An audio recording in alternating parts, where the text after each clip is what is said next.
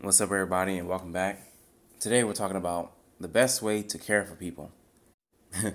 a lot of people think they care about other people, but uh, I have to tell you that's not the case. And there's a real simple thing that you have to do to know if somebody actually cares about other people, or they say they care about their goals, or maybe their family members, or whoever, whoever they say they care about. All you have to do is see if they take care of themselves. The truth is, if you haven't taken care of yourself, there's no way you actually care about other people because you need to be have to have cared for yourself enough to be able to help other people. Let's start with a, a simple example and then I'll escalate to a more serious example. Um, I work out, I'm in great shape. If I wanted to help somebody get in shape, I could do it. And the only reason I can do that is because I'm actually in shape myself. When I started lifting weights, um, I started working out with a friend who was in shape. He knew how to get in shape, so he can help me get in shape. If I wanted to lose weight, I would have to find someone who had already helped themselves by losing weight and receive advice from them because they helped themselves, therefore they can help me.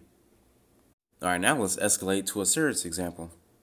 There are millions upon millions of people who say they would love to help the poor and that the poor need help and somebody should do it. But not them. They can't do it. You know why? Because they have not cared for them for themselves enough to get their finances together.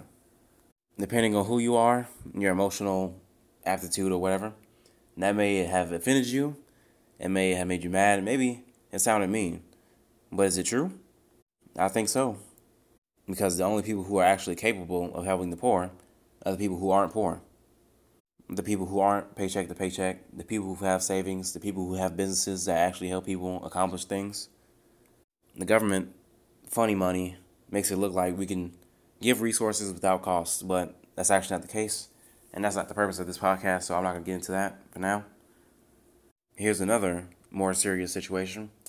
People claim to want their kids to be educated, to have everyone's kids educated, to make sure their kids are healthy and happy and fit and well adjusted for society. But how do they treat their kids? Do they hit? Because hitting doesn't lead to education. And there's only one lesson to learn from being hit, which is to don't do whatever it is that you did to get hit. Do they spend time with their kids, or do they just hand them the tablet when they turn two years old and let them do their thing? Because that doesn't lead to education. It won't lead to a well adjusted adult life. And it'll probably do a lot of emotional and psychological damage. Do they yell at their children? How does that help a child become a reasonable adult? Because when you're yelling, you're not using reason. And when you're an adult, you can't yell at other adults because you don't you don't get your way that way. You have to reason with people to get your way. I hope that was clear enough, and maybe I provoked you in some way. But it's true. Someone who claims to care about children being educated and being safe and healthy, but who doesn't actually do that for their own children, cannot be trusted. You cannot trust them to care for you when when you need to be cared for imagine that you're sick for a second. You have some bad illness, and there's nothing you can really do for yourself. You're just loping around. Maybe you're throwing up, whatever. The only person that can help you is someone who is not sick, preferably a doctor or a nurse. Let's say this illness was completely your fault and that it was completely preventable. The only people in the position to care for you are the people who didn't make those mistakes and learned everything they needed to learn to not make those mistakes, like the doctor or the nurse, or maybe your neighbor, maybe your dog. that is exactly the same scenario that I just explained using the children and education and helping the poor. It's the exact same thing. You cannot help people if you have not helped yourself. We have a, a big problem with learned helplessness around the world in the West which I think contributes to people's general blindness to their own contradictions regarding their care for people other than themselves and their families. I was one of these people.